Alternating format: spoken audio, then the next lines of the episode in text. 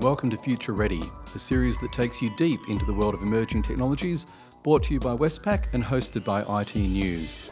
I'm Brad Howarth. In this episode, we look at the relationship between the traditional businesses that dominate Australia's corporate landscape and the many startups who have emerged to stake their claim. Are they enemies, friends, or something in between? Startups are often portrayed as would be giant slayers, with examples such as Uber and Airbnb commonly used to demonstrate how a good idea, with some solid financial backing, can shake up an entire industry. But the truth is, the vast majority of startups don't succeed, and even the best idea is worthless if you can't get anyone to buy into it. Traditional businesses have many of the attributes that startups need to succeed, namely access to customers and deep pockets. So maybe rather than competing, perhaps there might be another path forward. Our first guest has more than 30 years' experience in IT and financial services and a passion for seeing more young Australians involved in science and technology. His name is Dave Curran, and he is the Group CIO for Westpac, and he joins us now on Future Ready. Dave, welcome to the program. Thank you. Now, startups and large corporations are often described as the ultimate frenemies. Now, you work for a large corporate, but if you could go back and create your own startup, what would it be? Oh, that's a really cool question. For me, artificial intelligence is the big game changer of the future. And right now, one of the problems with artificial intelligence is its learning bias as it learns. So if I was creating a startup, I'd be creating artificial intelligence without bias. How do we actually take bias out of artificial intelligence to sh- ensure it properly serves rather than just reinforces what we believe? The relationship between startups and large corporations has often been described as challenging, and certainly for a long time it looked that the startups would be the giant killers that would come through and change markets. Now, we've seen a few examples of that, but more often now we seem to be seeing a symbiotic relationship. What's your view? Yeah, I think very much we are seeing that. It's only five years ago. I work in a bank and it was fintechs. They were going to you know, eat the lunch of, of the big banks. What we're seeing five years later is they very much want to work with the banks. Interesting as well, though, the banks very much want to work with them as well.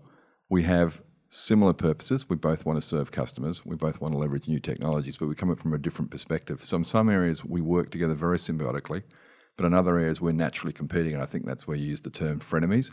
I think we are seeing that very much coming to the fore. So, what is it that you can offer to a startup then, and what can a startup offer to you? Well, I think large industry and large business has history and data and capability. So, for example, at Westpac, we're the oldest company in Australia. We're a bank we deal with massive regulations, massive amounts of capital. That's really hard to actually just create. So we bring that. We have millions of customers. We have history with those customers. That scale and that complexity is very difficult to instantly create. Similarly, though, because of that, we can't be as agile as a startup. We have to keep running our business while we do things. We have many systems, in our case, thousands of systems, that are anchored in the history of what we do. So the values in those systems but also the challenges in those systems. And I think that's the big, big issue we're looking at. Traditional businesses didn't get as big as they are overnight, though. But we do often hear that startups are very much challenged around the need to scale. Why is that, and how can traditional businesses help them overcome that need to get big quickly? Yeah, I think that's a great question, particularly here in Australia. And one of the challenges in Australia is our market is not that great. So when you're trying to create a startup in this, in this country compared to, say, for example, the United States, the market is not there, so you need to get a much greater percentage of that market to scale. If you're in the United States, you can get a very low market penetration, but still create quite a large business. So for us, it's how do we actually create a scale? And in my mind, it's it's one of three ways. One is you actually have that killer app, the thing that people really want, and that comes along every now and again. Think Uber, think Airbnb, etc. The second one is you go international, and how do we create a startup? Um, ecosystem in this country that's linked with business, academia, and other things, whereby we can get things internationally quickly and make it easy to do so. The third one is when actually business and startups work more closely together to enable that scale. And I think that's the real opportunity where you create an ecosystem to create scale. makes the country more productive, but also makes us more competitive on a global scale. So, what's your view on the, the state of the current ecosystem then, and what needs to change for it to become the one that you're describing here? Yeah, I see positives and negatives in the current ecosystem. Firstly, we came at it quite late, so that immediately put us at a disadvantage. So we had Silicon Valley, we had um, Silicon Roundabout in London, we had uh, Silicon Alley in New York, we had uh, Silicon Wadi in, in Israel. We still don't have a Silicon Watt in Australia, so there's, there's an interesting thought. but we were very late to the party. That said, we've come on very well since we've come to the party. We have always been big users of technology. We always take up technology very well, and we're very well educated as a country. So, what we're seeing is the capability is there. The challenge, though, is so much of our talent left the country early. How do we start bringing some of that back? How do we bring some of that capital back? How do we apply our capital better? Our capital tends not to be as patient as the capital in Silicon Valley, for example. How do we bring patience to that? And again, that's how do we bring business to the whole ecosystem. So in my mind, we came late. We're going very fast, but we still need to put our shoulder to that wheel. Now, you mentioned that Australia has been big users of technology, and we often talk about ourselves as being early adopters. What benefit do we get from being builders of technology as well? I think it's the creation of industry.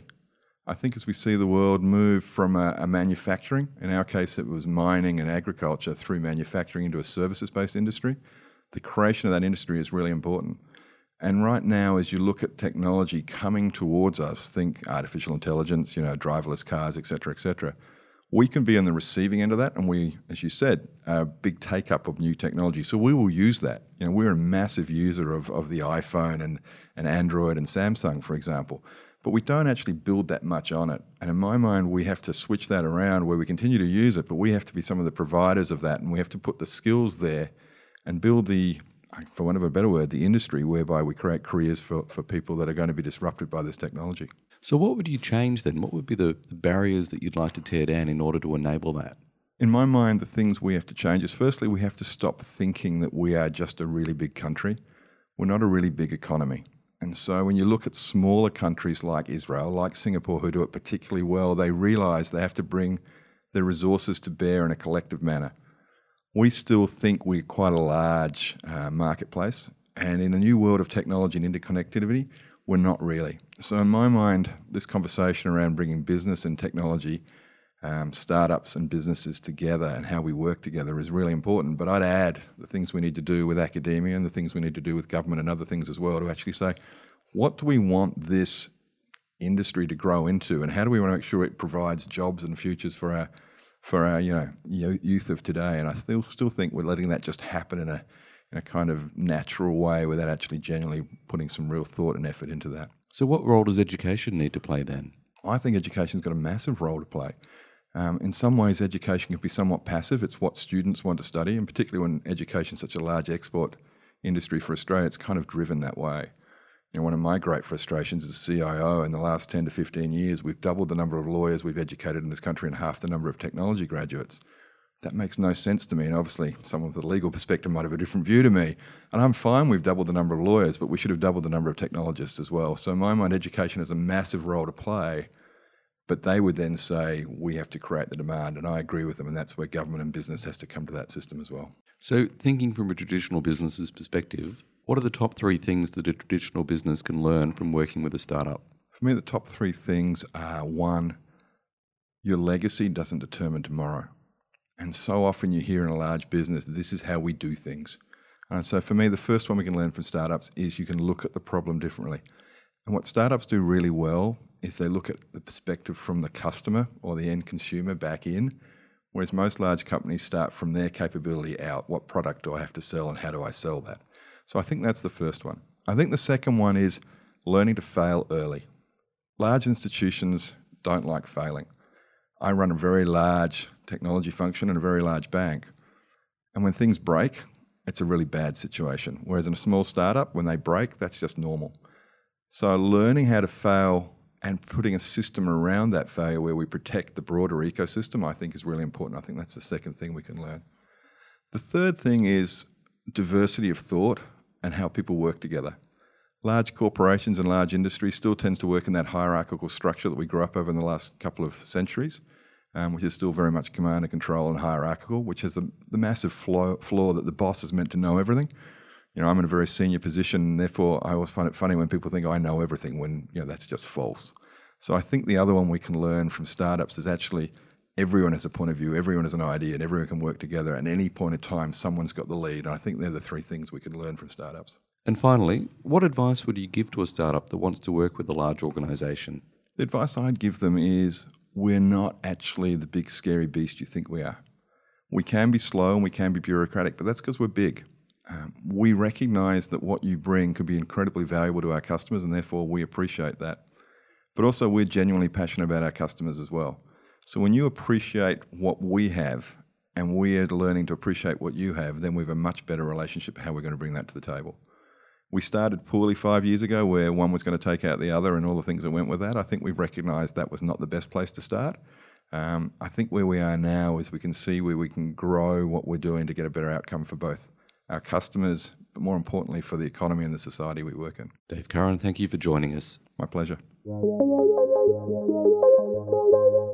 Our next guest is well placed to discuss the relationship between startups and traditional businesses, having worked in both.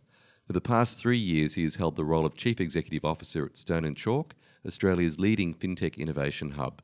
His name is Alex Scandurra, and he joins us now on Future Ready. Alex, welcome to the program. Thanks, Brad. It's great to be here. Thank you. So, first question What exactly does Stone and Chalk do? So, great question. Stone and Chalk um, primarily exists to do one thing, and that's to help create the leading fintech ecosystem, not just in Australia, but also in Asia. We do that in a pretty unique way by working with, first of all, some of Australia's best fintech startups, as well as a number of uh, international and Australian corporate partners. So, why did you choose to get so deeply involved in the startup community? Since I was a kid, I've, I've always really enjoyed building things and, and making stuff. And it kind of started when I was small playing with Lego. And after that, it, it, it progressed to um, making uh, fighter jets and you know model planes. And later in life, I was in construction, um, making things a lot lot bigger in scale. But um, I got to say, at the end of the day, you know, creativity and helping people is is something that really drives me in, innately and working with startups just completely invigorates me every day. Every day is different, every day is exciting, and at the same time, I get to help you know our 26 corporate partners completely transform their organizations. Now, there was once a time when startups were described as being the giant killers. They'd come in and disrupt everything and make life difficult for all of the incumbent players. Is that still the case? Look, I think there's always going to be startups that have the potential to disrupt. And right now, for a while, we've been looking at uh, blockchain and distributed ledgers as a technology that could disrupt. What we're starting to see a lot more of, especially here in Australia and markets that are similar, like the UK, is where collaboration is starting to be much more uh, a topical thing that we're actually visibly observing. And I think that's great. If you look at the Australian market, uh, it's quite small by global standards. And in many industries, for example, we've got a small number of large organizations that have quite a significant market share. If we have a look at banking, for example, the top four have roughly between 80 to 85% market share.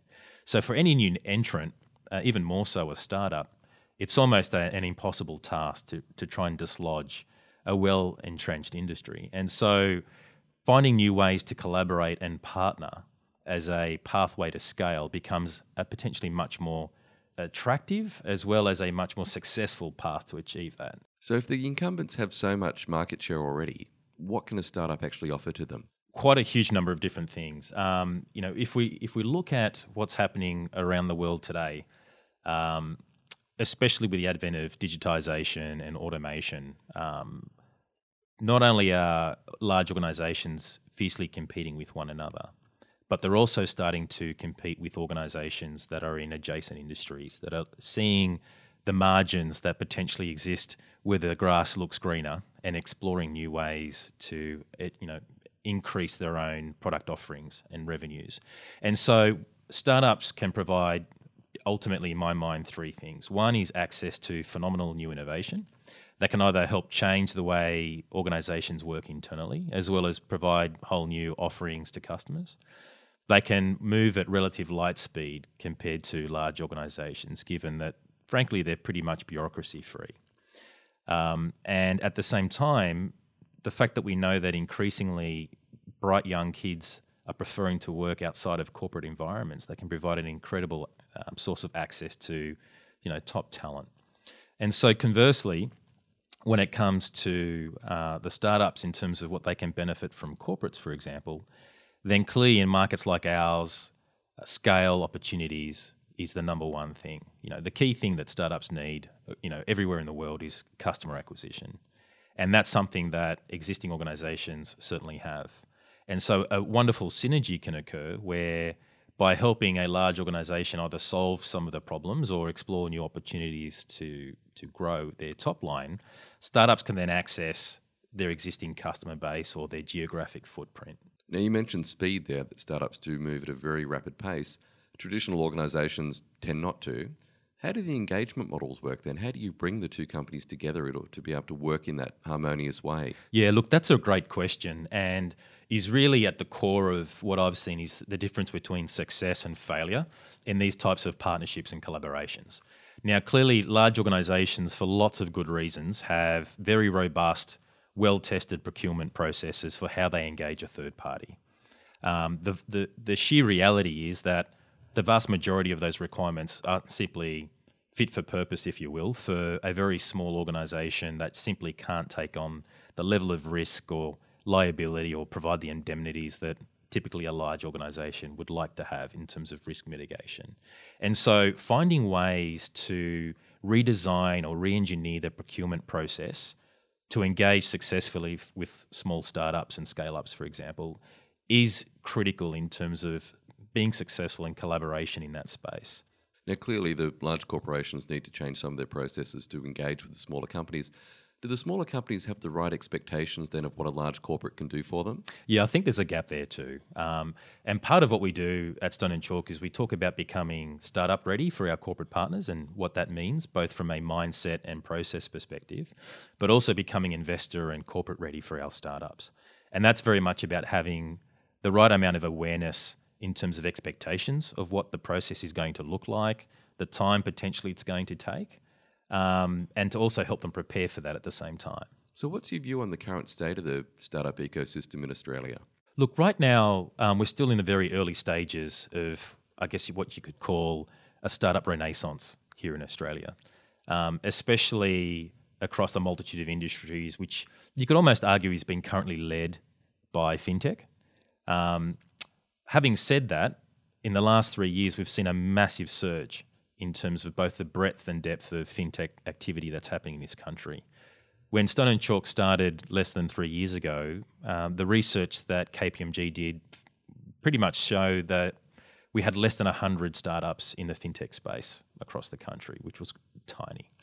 Already today, we have well over 500 startups in fintech alone. Um, and that's not considering a lot of the other adjacencies around fintech, like cybersecurity, for example, um, data science, machine learning, artificial intelligence, smart devices, and so forth. And so, really, the momentum has started to swing, but it's quite important that we continue to fuel that fire because if we're not careful, it can quite easily dissipate, and we've lost that huge once in a generation opportunity. So, if there was one thing that corporates could do to give better support to the startup community, what would it be? In my mind, the number one thing is to be the best customer back to that customer acquisition point, if we think about a couple of factors, one, the fact that um, automation is inevitable and people are going to be displaced, then we know that, and this is statistically proven since the 70s, it's startups and scale ups that are the net creators of jobs. And so, at a macroeconomic level, it's in Australia's best interests and therefore each individual and each organisation's best interests to become a great customer of our startups and scale ups because they'll be the ones that will be driving the employment and therefore those employed people will be driving the demand for our goods and services domestically in the economy. So that's at a macro level. At a micro level, we can either continue to be consumers of technology or we can look to become co creators of technology. And given our market here is relatively small, we've got a brilliant opportunity to leverage great talent into great ventures to then start exporting some of that innovation, particularly into the Asian region, where we have an exceptional brand reputation as Brand Australia and trust associated with the quality of our services, especially when it comes to financial services, for example. Alex Scandurra, thank you for your time.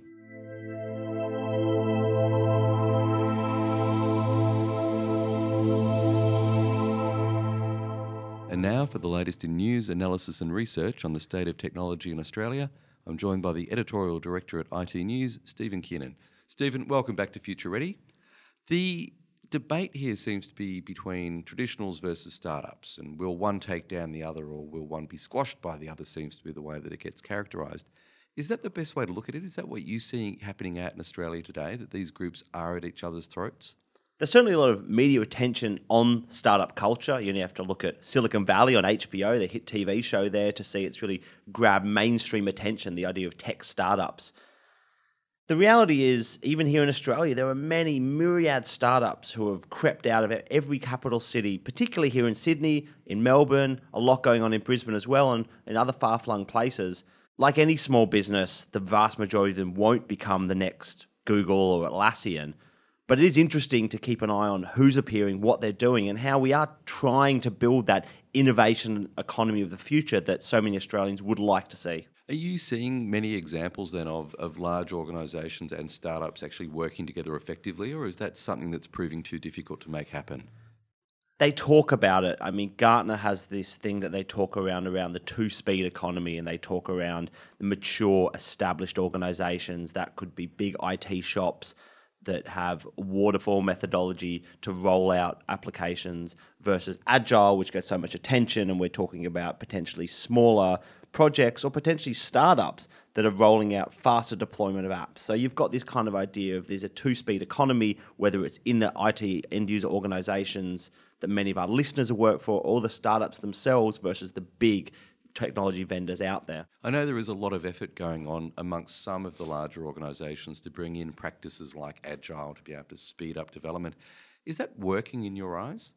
It's definitely happening. I think what we see is that the big uh, particularly the big IT and technology consultancy firms, realize that they don't always have the secret sauce that a smaller startup does. And so the typical path is to acquire to get those skills in. The best examples would be companies like Accenture and Deloitte and others, IBM, Telstra, have been really frenetic in acquiring startups. One of the reasons why they do they're buying those is to get those skills, skills in areas like DevOps, cloud, API integration, digital organizations that sit at that intersection between customer experience and technology have all been on the shopping list for these big organizations. But when they make the acquisition, are you actually seeing these skills retained by those large companies? That's the big question, isn't it? And too often, what we see is the big organization acquires the smart, clever startup. The owners will come in, they'll do their earnout, and the minute that their contract is over, they'll be out the door and they'll take that X factor with them. I don't think big organizations have really worked out the exact way in which to keep those startup, those clever people working in a big organization. Because the thing that drives entrepreneurs to go out and start these cool technology innovators is something that not always can be delivered by working in a corporate job. Now, your magazine, CRN, each year it profiles 50 of the fastest growing technology companies in Australia. What have you learnt through that experience about what the secret to managing high growth is?